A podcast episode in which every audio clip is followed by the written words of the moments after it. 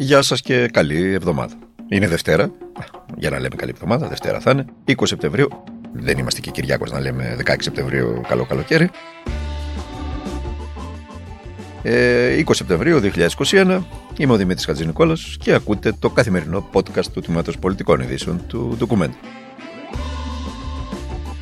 Να ξεκινήσουμε με τι άλλο, με όσα έγιναν το Σαββατοκύριακο που μας πέρασε στη ΔΕΘ και στη συνέντευξη του Προέδρου της Αξιωματικής Αντιπολίτευσης του ΣΥΡΙΖΑ, του κ. Αλέξη Τσίπρα.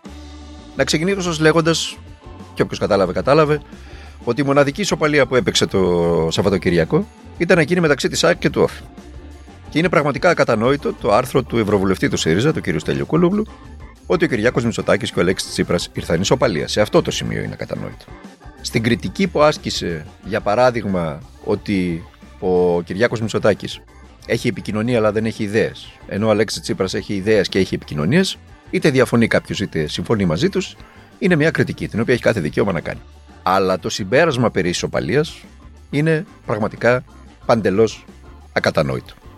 Ο κύριος Κούλογλου ήταν δημοσιογράφος πριν γίνει ε, ευρωβουλευτής. Και μόνο γι' αυτό η δήλωσή του στερείται κάθε λογικής. Ο κύριος Μητσοτάκης στη συνέντευξή του την προ-προηγούμενη Κυριακή απέκλεισε για μία ακόμα φορά τα μία αρεστά μέσα. Όχι μόνο το ντοκουμέντο που δεν του δίνει παγίως ερώτηση εδώ και πάρα πολύ καιρό, πάρα πολλά χρόνια, από την πρώτη στιγμή που ανέβηκε στην, στην εξουσία, αλλά για παράδειγμα και τη δημοκρατία, που πολιτικά κινείται στο χώρο της δεξιάς πολυκατοικίας. Δείχνοντας ότι είναι αλλεργικό στη λογοδοσία, αλλεργικό στην κριτική και στον δημοσιογραφικό έλεγχο. Στον αντίποδα, ο Αλέξης Τσίπρας χθες συμφωνεί ή διαφωνεί κάποιος με όσα λέει, συμφωνεί ή διαφωνεί μαζί του, τον ψηφίζει ή τον μαυρίζει, απάντησε σε όλους. 44 ερωτήσεις, επί 3,5 ώρες, στο σύνολό τους οι ερωτήσεις εχθρικές απέναντι στον ίδιο και στο ΣΥΡΙΖΑ, ακόμα και όταν η ώρα περνούσε και έπρεπε να διακόψει διότι θα έχαναν την πτήση μετά από 3,5 ολόκληρες ώρες και είχαμε όλοι κουραστεί. Ακόμα και τότε ο πρόεδρος του ΣΥΡΙΖΑ αντέδρασε και ζήτησε να γίνουν και οι ερωτήσεις, όσο το δυνατόν περισσότερες ερωτήσεις γίνεται. Δεν σχολιάζω τις απαντήσεις του. Εδώ έχει κάθε δικαίωμα οποιοδήποτε να είναι αρνητικός απέναντι σε αυτές σχολιάζω τη συμπεριφορά του απέναντι στα μέσα μαζικής ενημέρωσης. Να μείνουμε εκεί, αγαπητέ Στέλιο. Φαντάζομαι γνωρίζεις τη σημασία της λογοδοσίας των πολιτικών εξουσιών για τις δημοκρατίες. Για την κίνηση των λεγόμενων συστημικών καναλιών να κλείσουν τη ζωντανή μετάδοση από το Βελίδιο στην ερώτηση του ντοκουμέντου για το πόθεν έσχεση του κ. Μητσοτάκη, εκτός της ΕΡΤ και του Open, εξαιρούμε αυτά τα δύο κανάλια, τα οποία κράτησαν ζωντανή τη σύνδεση. Τα υπόλοιπα κανάλια, με το που επιχειρήθηκε, με το που δόθηκε ο λόγος από τον υπεύθυνο τύπο του ΣΥΡΙΖΑ, τον κύριο Ηλιόπουλο, στον ντοκουμέντο για την ερώτηση, τα υπόλοιπα όλα κανάλια ξαφνικά ανακάλυψαν ότι πρέπει να διακόψουν για να βάλουν διαφήμιση. Όλα μαζί τα κανάλια. Τι να πει κανείς; Πραγματικά τι να πει κανείς; σω το μόνο πολιτικό συμπέρασμα, γιατί πολιτικά συμπεράσματα πρέπει να εξάγουμε από ό,τι συμβαίνει, το πολιτικό συμπέρασμα είναι ότι δεν έχουν πλέον κανέναν μα κανέναν ενδιασμό να εκτίθενται με τόσο απροκάλυπτο τρόπο. Αυτό σημαίνει ότι αισθάνονται σίγουρα τα κανάλια και οι ιδιοκτησίες τους και η πολιτική ελίτ που βρίσκεται από πίσω, πως δεν πρόκειται να λογοδοτήσουν για τις πράξεις τους έναντι των υποτίθεται ανεξάρτητων αρχών, όπως για παράδειγμα το Εθνικό Συμβούλιο Ραδιοτηλεόρασης, που είναι και υπεύθυνο, αλλά και έναντι του κόσμου, ο οποίος μπορεί να γυρνά την πλάτη του στα κανάλια και στην πλειοψηφία των δημοσιογράφων, στην ημεδαπή, αλλά τα έσοδα των καναλιών αυτών και η μισθή φυσικά των εκλεκτών δημοσιογράφων του συστήματος έρχονται από άλλες πηγές. Κρατικές, διαφημιστικές κτλ. Τα ξέρετε, μη σας ταλανίζω χωρίς λόγο.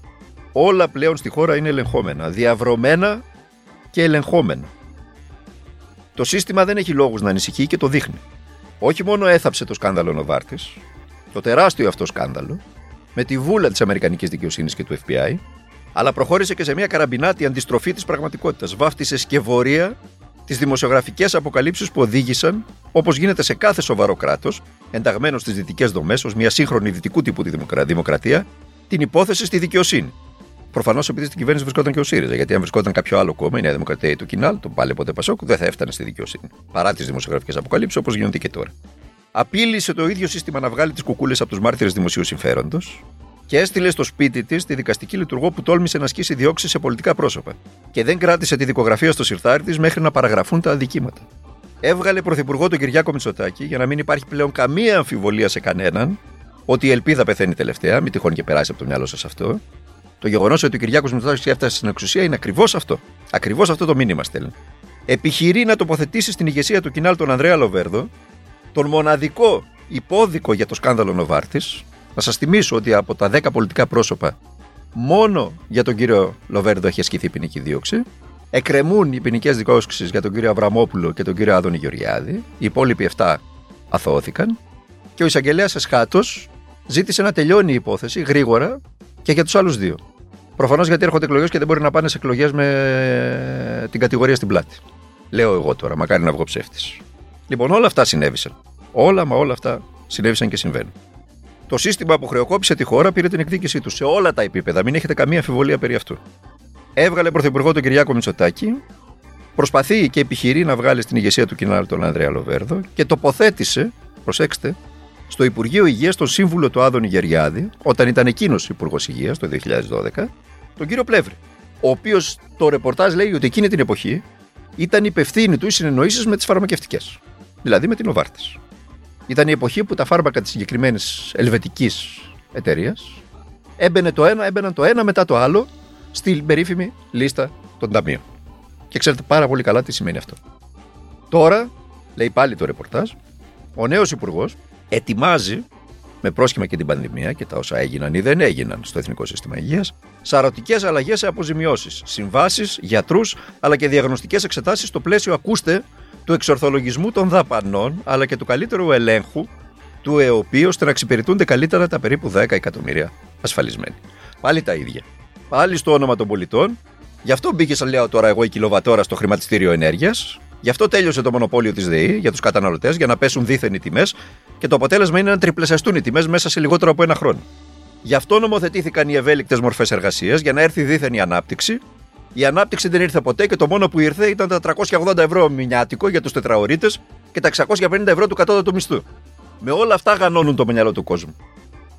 Και έχουν και τα μέσα μαζικής ενημέρωσης να κανοναρχούν από το πρωί μέχρι το βράδυ τον κοσμάκι.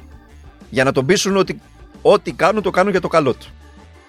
Μέχρι στο τέλος να μείνει μόνο το καλό του από τον κόσμο. Ο κόσμος θα εξαφανιστεί. Δεν θα μείνει ούτε στάχτη του με αυτά που περνάει κάθε μέρα. Καλησπέρα κύριε Πρόεδρε, εδώ δεξιά σας. Ε, με δεδομένο και νομίζω σε αυτό θα συμφωνήσουμε όλοι ότι οι πολιτικές ηγεσίες είναι αυτές που δίνουν το βήμα στις κοινωνίες και γι' αυτό άλλωστε πρέπει να υπόκεινται σε αυστηρότατη λογοδοσία. Το ντοκουμέντο της προηγούμενης εβδομάδας διεξήγαγε μια έρευνα, δημοσιεύοντας μάλιστα έγγραφα από, τη γαλλική, από το Γαλλικό Δημόσιο και συγκεκριμένα από το Γαλλικό Υπουργείο Οικονομικών, από τα οποία προκύπτουν, προκύπτει το, το ενδεχόμενο ο Πρωθυπουργός ο κ. Μητσοτάκης ή η απόδειξη να, έχει, να καταθέτει από το 2016 τουλάχιστον μέχρι το 2020 ψευδές ή ελλειπέ ότι θέλει βάζει ο καθένας πόθεν έσχε.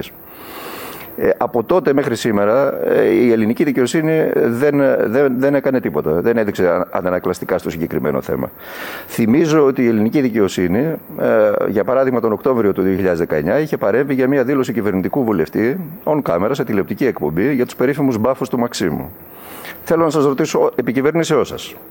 Θέλω να σας ρωτήσω δύο πράγματα. Το πρώτο είναι τι νομίζετε ότι κάνει θεσμούς, βασικούς θεσμούς, πυλώνες της χώρας, όπως η δικαιοσύνη, ε, ε, να παρεμβαίνουν για τους περίφημους μπάφους του Μαξίμου, να κλείνουν τα μάτια σε έγγραφα ε, του Γαλλικού Υπουργείου Οικονομικών ή να μετατρέπουν, για παράδειγμα, την έρευνα του Αμερικανικού FBI και του Υπουργείου Οικονομικών για την Οβάρτη σε σκευωρία.